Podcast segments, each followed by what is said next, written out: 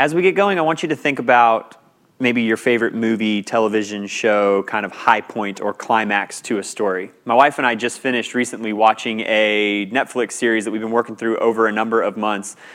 And in this series, there's a relationship that you are just cheering for and rooting on, literally right from the beginning all the way to the very end. And it goes up, it's got ups and downs, and it ebbs and it flows, and it seems like it's going to work at one point, and then it doesn't. It's just classic kind of television drama relationship. And in the very last episode, the series finale, there is this moment where Luke, who is the male figure in the relationship, has put together this big party town wide. He's pulled together this whole small town to celebrate Lorelai and really her daughter, Rory. And the celebration kind of going away party goes off without a hitch. It's this wonderful kind of end of a series sort of moment. And then at the end of that party in the evening, Lorelai finds out from one of her friends that it was Luke that put together this whole thing, this big surprise, and did all of this work. And she goes to find him. And they, they meet each other in a street. And it's this perfect kind like there's like music that's playing in the background that crescendos throughout the scene you know and there's a bunch of emotion in it. And it's just sort of pregnant with like all this possibility and the, all the hope that you've had for this relationship for the whole series. And she looks at luke and she just says thank you. And he looks back at her and he says no problem. And there's this kind of heavy silence. And she says luke there's another big pause. The music is kind of swelling a little bit. And he delivers what is just like the perfect line. He says, I just like to see you happy. And it is like everything has come together. It's the high point of this relationship, the climax of what has this has been leading to over seven seasons, and you get 33 seconds of it because it's the series finale and it's basically the end of the episode. But you finally got that big payoff moment. You could, you could put any sort of Hollywood story or novel or television series into that and pick out that sort of high point moment. That is where we are this morning in Hebrews chapter 12. So if you've got a Bible, open it up. Hebrews chapter 12. We're going to be in verses 18 down to 29, and it is the culmination of what the author of Hebrews has been saying up to this point. We've mentioned this multiple times throughout this series that the book of Hebrews, the letter of Hebrews, focuses on the reality, the truth that Jesus is better. He is better than all things, but specifically, He's a better Savior than you are a sinner. He's a better Savior than you are a sinner. That is what the author of Hebrews has been pointing out. He is the only Savior that could overcome your sin. Let me kind of build out what Hebrews has been about up to this point. Hebrews begins with a little short introduction. It's four verses, just kind of introduces who Jesus is, but it's this sweeping theological statement that gives kind of the thesis to the letter in the second half of Hebrews chapter 1 verse 3 where it says after making purification for sins he that's Jesus sat down at the right hand of the majesty on high and from there the letter of Hebrews sets out to prove that that's true and it does it through an extensive series of comparison and contrast that Jesus is better than all of these Old Testament things he's better than angels, not necessarily an Old Testament thing, but he's superior even to angels. He's better than Moses. He's this perfected form of humanity. He's better than priests, whether it's just Levitical priests or the great high priest. He's better than Melchizedek, that this shadowy Old Testament figure is actually cut from the cloth of Jesus, pointing forward to him. Uh, he's, Jesus is better than all the Old Testament sacrifices and the law. He's better than all the faithful people of the past, that we can look to them as, as models or as encouragements, but Jesus is better than them. And then there's this string of warnings sprinkled throughout the letter. There's a short little warning, kind of comes very succinctly in chapter 3. There's a very succinct warning that comes in chapter 12. But the big three warning passages are in Hebrews chapter 2, we're told don't drift away from Jesus. In Hebrews chapter 6, we're told don't fall away from Jesus. In Hebrews chapter 10, we're told don't run away from Jesus. Woven all throughout this testimony of a Jesus who is better, the only thing, the only being sufficient to be your Savior, is a warning that you must persevere in him. In fact, Hebrews 3:14 says that best, that for we have become participants with Christ if we hold firmly until the end. Part of the measure or the evidence of the truth of your faith is that you remain faithful until the very end. There are some pastoral encouragements sprinkled out the letter, sprinkled throughout the letter that we're not to be immature believers, that we're to strive to live godly lives, that we need to avoid walking in deliberate, intentional, consistent, unrepentant sin. And then everything comes to its culmination in Hebrews chapter 12, specifically verses 18 to 24. Now, we're going to look at 18 all the way down to 29, which is the end of the chapter, but the real high point is verses 18 to 24 in Hebrews chapter 12. Then, from verse 25 of chapter 12 all the way through verse 19 in the last chapter of Hebrews is kind of like the conclusion or like some, uh, what do we do in light of this? And then there's kind of a, uh, a true conclusion, some farewell, if you will, from the author that takes place in the final six verses, Hebrews 13, uh, verse 20 down to 25. All that to say this what we're going to see today is the pinnacle of all that the author of Hebrews has been saying throughout this letter.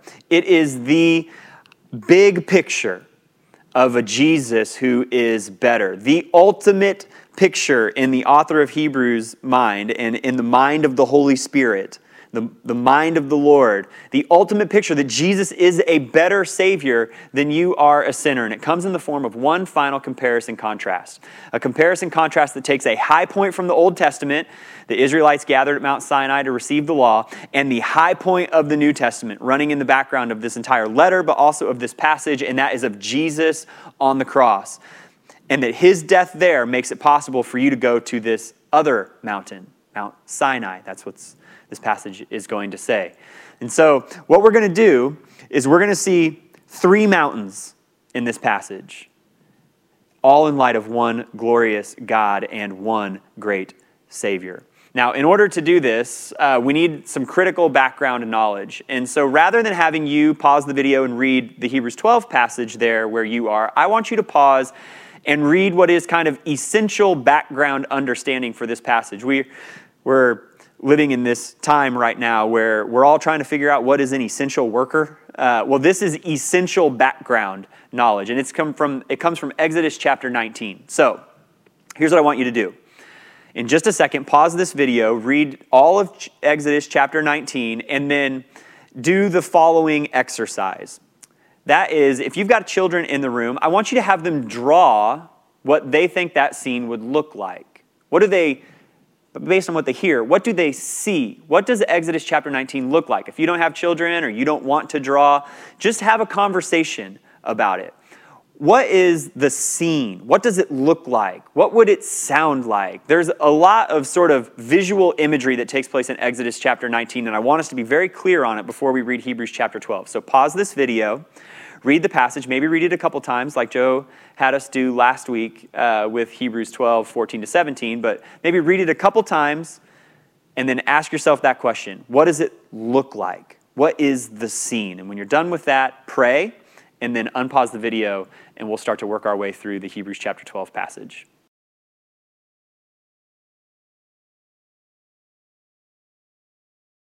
All right, I'm going to read Hebrews 12, verses 18 to 24. It says this For you have not come to what could be touched, to a blazing fire, to darkness, gloom, and storm, to the blast of a trumpet and the sound of words. Those who heard it begged that not another word be spoken to them, for they could not bear what was commanded. Even if an animal touches the mountain, it must be stoned. The appearance was so terrifying that Moses said, I am trembling with fear. Instead, you have come to Mount Zion, to a city of the living God, the heavenly Jerusalem, to myriads of angels, a festival gathering, to the assembly of the firstborn, whose names have been written in heaven, to a judge who is God of all, to the spirits of righteous people made perfect, and to Jesus, the mediator of a new covenant, and to the sprinkled blood, which says better things than the blood of Abel. That is the high point of the book of Hebrews. Now, let's kind of break it apart. Let's explain a little bit. I want to do this via a Venn diagram. So if you've got something there in front of you, if you're a note taker, draw two circles overlapping in the middle of a Venn diagram. And above one, put Mount Sinai. And above the other circle, put Mount Zion.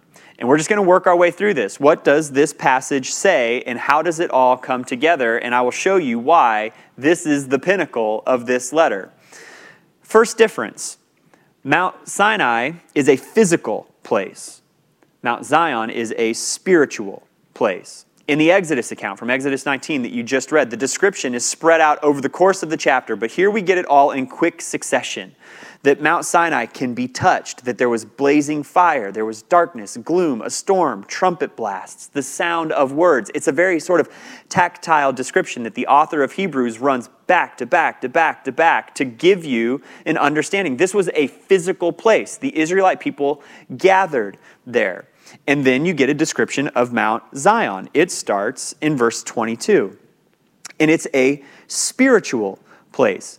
It's the city of the living God, the heavenly Jerusalem. That's the key there. It's a heavenly place. It's not something that you could go and touch. Instead, the author uses that heavenly Jerusalem. He's using Mount Zion to make sure that his readers aren't thinking of the Zion in actual Jerusalem. He wants them to understand that he's talking about a mountain that is a heavenly place where believers from throughout human history are joined by what we're told are myriads of angels or throngs of angels. Here's the next contrast point Mount Sinai was a fearful place, Mount Zion is a festive place. Sinai we're told that the Israelites beg not to hear directly from God. They send Moses up in their place, but even he is trembling with fear. That's what verse 21 of, of uh, Hebrews 12 tells us. And it's because this, the appearance of a righteous God is so dazzling and so majestic that it's terrifying. And there's this knowledge that the people of Israel have that if anything touches Mount Sinai, them or even an animal, it has to be put to death. Contrast that with the description of Mount Zion. We're told that there are myriads of angels, a festive gathering, an assembly of the firstborn whose names have been written in heaven, that there's God who is a judge of all, and the spirits of righteous people made perfect, and Jesus is there, who's the mediator of a new covenant. It is a festival sort of atmosphere. Revelation describes it as a wedding banquet, and the guest list includes all those whose names were written in heaven. That great cloud of witnesses that we talked from he talked about from Hebrews chapter 12 verses 1 and 2, they're present there. All the great men and women of faith listed in Hebrews chapter 11, they're present there, and it is a festival. The third contrast Mount Sinai, what marks the Israelite people is sin. Mount Zion, what marks God's people is righteousness. Sin is what made it so that at Mount Sinai, the holiness of God would consume anyone who touched the mountain. In their sin stained state, they could not dare approach the unsurpassed, unmatched, unthinkable holiness of God. Mount Zion, on the other hand, is a totally different mood. Why? Because it's full of righteous people made perfect. Hebrews 12, 23. Note, there are no inherently righteous human beings at Mount Zion. Instead, there are people who have been made perfect. What permeates this heavenly Mount Zion is the righteousness of Jesus that has been given to those who have been saved by grace through faith in Him. Righteous people made perfect by Jesus. Now, note, God is the judge of all in both places. We're told that in the middle of verse 23 that there's a judge who is God of all. That's true at Sinai, that's true at Zion. One last contrast Mount Sinai is all about the law, Mount Zion is all about grace. Sinai. This is the high point of Israel receiving the law, which was intended to display that no one could ever ascend the mountain of God's holiness on their own. Contrast that with Mount Zion, where the reality is that you don't need to ascend that mountain because Jesus has done it for you and he has made you perfect. This is the crux of what Hebrews is all about. Everything in the Old Testament could point forward to Jesus, but it could not, not by the laws, not by the sacrifices, not by the priests. It could not make a person perfect. But now something has made it so that we can be made perfect, and that is Jesus, who is better. Now, in the middle of your Venn diagram there, what is the similarity between these two places? And it is this one glorious God. One glorious God in all of his holiness, all of his righteousness, all of his justice, all of his wrath, all of his grace, all of his mercy, all of his love. He is present in both places, just as present at Mount Sinai as he is at Mount Zion. And you ask yourself, how is the mood of these places so different? It almost seems like there's a different God present in Exodus 19 than is being described in Hebrews chapter 12 at Mount Zion. Let me just give a quick little word here. Um, if you've been around the church very long, you've probably heard people talk about heresy. Heresy is just a, a fancy word that means the, the denial of a truth that's central or essential to the gospel. To quote Ligon Duncan, a heresy is something that strikes at the heart of Christian truth. There's a heresy, a false belief called Marcionism. It was put forward by um, a man named Marcion. And basically, what Marcionism says is that the God of the Old Testament is not the same God of the New Testament. You don't need to remember the name of that person, of that particular heresy. It's not like there's a quiz or a test at the end, but you should be aware that that heresy actually still exists today. There are many today who would say that we need to separate or unhitch or divorce the Jesus of the New Testament from this angry seeming God of the Old Testament, that they're not compatible. They seem like two different things. That is a heresy. It strikes at the heart of Christian truth. It is a denial of a central and essential element of who God is and what the gospel is. And the reason being is that if you try to remove the fullness of God's character from who He is, as displayed in the Old Testament and displayed in the New Testament, consistent throughout all Scripture, you would have to do away with the cross entirely. How can this be the same God? The same God at Mount Sinai as at Mount Zion? It's because there's a third mountain. That mountain's actually a hill. It's the hill of Calvary outside Jerusalem, where Jesus carried his cross and was crucified. And it's just running in the background of this passage. It's the operating system that all of Hebrews runs on, the foundation that it stands on top of. The only way you move from the law, from being marked by sin, from the fear present at Mount Sinai, to the grace and the righteousness, the perfection given to you, the festival attitude and, and um, environment of Mount Zion is through the cross, which was fixed on the mountain of Calvary. There is where the blood of Jesus was spilled, to quote from verse 24 here the sprinkled blood, which says better things than the blood of Abel. The blood of Abel is actually where the list of faithful people in Hebrews chapter 11 began. His blood cried out for vengeance against Cain, who murdered him. His brother killed him.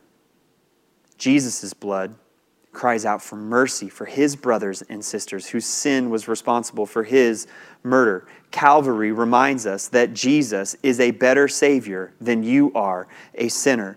Calvary reminds us that the fire of God's wrath consumed the Son in order that the festival of His mercy might be thrown wide open for all who believe in Jesus Christ. There's a scene in one of the Chronicles of Narnia books called The Silver Chair, and it involves Aslan, this large, majestic lion figure who is uh, the figure that depicts God throughout the series, and Jill, a young, one of the young heroines of the story. And she's really thirsty.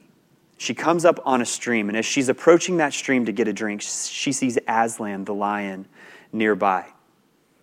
And Aslan speaks to her. She stops dead in her tracks, and he says, Are you not thirsty? If you are thirsty, come and drink, which ought to remind us of, you know, like Isaiah 55 or John 7, where Jesus says that the thirsty will come and drink and they will be satisfied. I'm dying of thirst, said Jill. Then drink, said the lion. May I, could I, would you mind going away while I do? said Jill. The lion answered this only by a look and a very low growl. And as Jill gazed at its motionless bulk, she realized that she might as well have asked the whole mountain to move aside for her convenience. The delicious rippling noise of the stream was driving her nearly frantic. Will you promise not to do anything to me if I do come? said Jill. I make no promises, said the lion. Jill was so thirsty now that without noticing it, she had come a step nearer. Do you eat girls? she said. I've swallowed up girls and boys, women and men, kings and emperors, cities and realms, said the lion. He didn't say this as if he were boasting, nor as if he were sorry, nor as if he were angry. The lion just said it. I daren't come and drink, said Jill. Then you will die of thirst, said the lion. Oh, dear, said Jill, coming another step nearer. I suppose I must go and look for another stream then. There is no other stream, said the lion. That is the truth of this one glorious God. We cannot unhitch ourselves from the fear and the trembling of Mount Sinai because of the presence of God's grace in Jesus. In fact, all of the fear, all of the wrath, all of the trembling of Mount Sinai is present at Mount Calvary, where it's put entirely on Jesus who is better. All of God's justice, all of God's wrath toward sin placed squarely upon the shoulders of his son. Richard Phillips says it this way If you are going to have the thirst of your soul filled by the waters of eternal life, then you are going to have to deal with this kind of God. He will not move out of the way for you. He will not become more palatable, for he is infinitely wonderful. He is the Savior, the God of majesty and grace. The fear and trembling of Mount Sinai to the festival environment of Mount Zion, you do it through the cross on Mount Calvary. It's running in the background. Three mountains, one glorious God, and one Savior who is better. Look at the very start of verse 25. See to it that you do not reject the one who speaks. This is actually where Hebrews started. If you were to go back to Hebrews chapter 1, the letter begins Long ago, God spoke. In these days, he has spoken to us by his Son. Don't reject the one who speaks.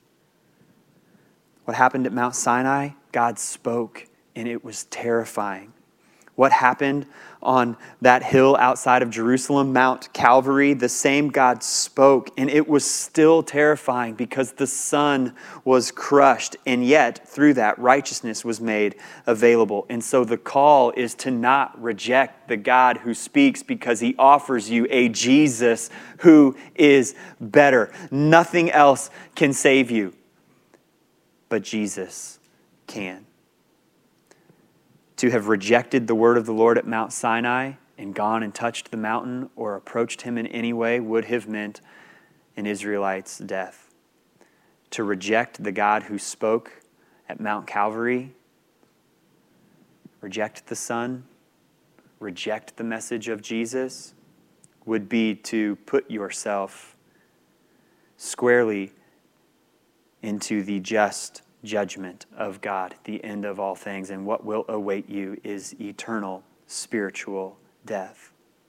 But if you receive the Word of God, spoken in His Word, spoken in His Son, spoken on the cross when Jesus declared that it is finished, if you would receive that word, then you will be welcomed to that festival atmosphere at Mount Zion, that heavenly Jerusalem.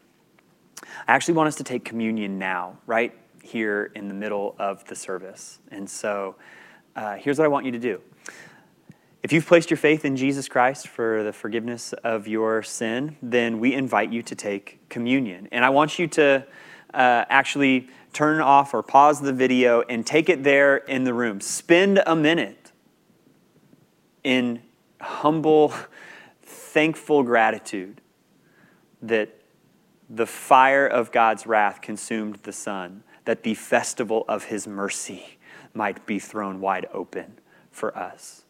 You can do that with your children. If your children have not placed their faith in Jesus yet, we would encourage you to still allow them to see what you're doing and use it as a discipleship moment, but don't. Uh, don't have them take the elements. If you're watching this and you've not ever placed your faith in Christ, uh, I first and foremost want to invite you to do that this morning. You can do it right where you are, to confess that you are a sinful human being, as all of humanity is, and that you need a Savior, and that Jesus is that Savior. If you've not placed your faith in Jesus, uh, I would ask that you not take communion alongside us this morning. But if you have, pause the video, spend some time in prayer, take communion, spend a moment thanking God for the gift of Jesus Christ, a Savior who is better. All right, let's finish the passage here because what comes immediately after this are actually just three simple commands. What do we do in light of this? In fact, this actually wraps up all of Hebrews chapter 12 with started with which started with run with endurance. And here's going to be the answer for how we do that. We're told uh, in verse 22, you have come to Mount Zion. You have come. This is one of the great mysteries and wonders of the Christian life. If you've been saved by the grace of God through faith in Jesus Christ, then you live in the here and now, but you have both feet firmly planted at Mount Zion, at that festival gathering. You're simultaneously traveling through this life while also being fixed in that heavenly city, in what Hebrews is going to call the kingdom of God. And that means that the church, each individual local church, the Big C church globally, and every individual member of the church is a walking outpost of heaven, a walking embassy to the kingdom of God right here right now. If you go to a foreign country and you visit the United States Embassy in that place, they will welcome you to foreign soil. It's like you're in the United States when you're at that embassy. That's what it's like to be a follower of Jesus. You have come to Mount Zion, you are in the kingdom right here, right now. And there are some fundamentals to what it means to be part of that kingdom. That's what comes starting in verse 25. We already looked at the first one. See to it that you do not reject the one who speaks. For if they did not escape when they rejected him who warned them on earth, that's about Sinai, even less will we if we turn away from the one who warns us from heaven. That is about Jesus. His voice shook the earth at that time but now he has promised, yet once more, I will not I will shake not only the earth but also the heavens. Item number 1, do not reject the one who speaks. Don't reject him for salvation. If you're watching with us this morning, you found us on Facebook, someone sent a link to you and you've never placed your faith in Jesus Christ, been saved by the grace of God, do not reject the one who speaks. You do so at eternal peril. But what is held out to you is joy everlasting, true life, life everlasting, all the deepest desires of your heart fulfilled by God in Jesus. Don't reject the one who speaks. But as Christians, we also, for our sanctification, should not reject the one who speaks. We are those, followers of Jesus, we are those who receive rather than reject the Word of God. We received it in Jesus Christ, and we continue to receive it throughout our lives. What does it look like to be a walking outpost of heaven, to be an embassy of the kingdom right here and right now? It looks like receiving the Word of God, all of the Word of God. There's a quote from a Puritan author. His name was John Owens. And one of the pillars of kind of Puritanism as a Christian movement was a conscientious practice of obedience to all truth known at the present. You see, we often, uh, and rightfully so, we talk about Christianity being a matter of the heart. And I think oftentimes we think that that means our obedience has to wait until our heart gets in the right spot. Now, God can see our motives, and we ought to obey from pure, joyful, humble hearts. But at the same time, we ought to be obedient as evidence that we are receiving God's word rather than rejecting it. What comes first, the heart or the obedience? I would argue that it's kind of a circle. Sometimes you obey and then your heart follows. Sometimes your heart is on board and your behavior follows. But we should receive all that the Lord says. Do not reject the one who speaks. Number two, we are to be thankful. Let me pick back up in verse 27. This expression, yet once more, indicates the removal of what can be shaken, that is, created things, so that what is not shaken might remain. Therefore, since we are receiving a kingdom that cannot be shaken, let us be thankful. Be thankful for an unshakable kingdom. Picture yourself walking off the beach. You've been there all day long, in and out of the water. There's just kind of sand everywhere. You pack up all of your stuff. You've flipped the towel a few times to try to get the sand out of it. And you know that you've got to walk across some more sand before you get to the parking lot or to a boardwalk or something. And so you just kind of carry your shoes or your flip flops. You get all the way to that boardwalk and all the way to your car, or you make it to a little shower thing, and you try to get your feet cleaned off, and then you try to get your shoes cleaned off. And you like shake what's on there loose. You're trying to get all the loose sand off. And the particles that aren't just like pounded into uh, the material of your shoes shakes off and drops onto the ground. You see a little pile of it there on the floor.